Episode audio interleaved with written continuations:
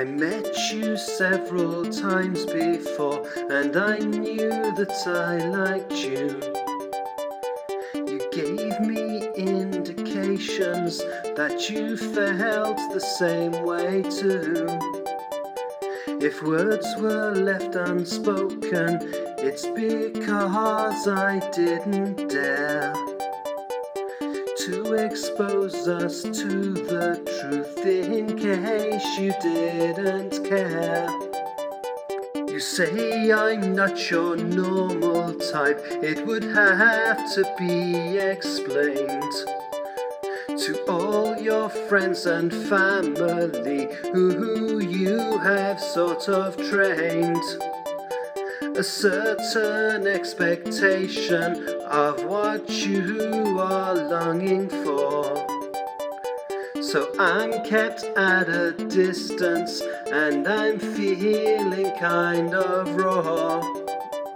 It's always unrequited, but is it love or is it not? Have we both got too much to lose? Too scared we'll lose the plot. I dream that we're together and our hearts will never roam.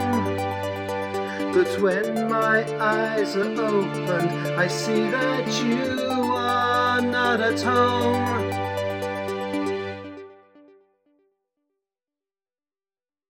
I feel a kind of energy buzzing every time we meet. But I'm too scared to take your hand as we're walking down the street. I'm still not sure it's what you want because I'm too scared to ask. I'd rather have your friendship still than have you take me to task. It's always unrequited, but is it love or is it not? Have we both got too much to lose? Too scared we'll lose the plot. I dream that we're together and our will never roam. But when my eyes are opened, I see that you are not at home, not at home. You're not at home. You're not at home. You're not at home. You're not at home.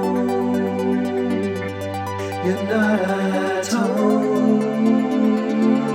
You're not at home. You're not at home. You're not at home. Know the time is coming where I will have to decide the things I want to say to you, the things I've tried to hide, to expose all my feelings. Is it really worth a kiss? Is it better unrequited, or will you just take the piss? Will you ever lie in bed with me with our limbs intertwined? A two part soul in ecstasy, our human flesh combined? Or am I modern London and you just ancient Rome? We'll never be together. Who's never coming home?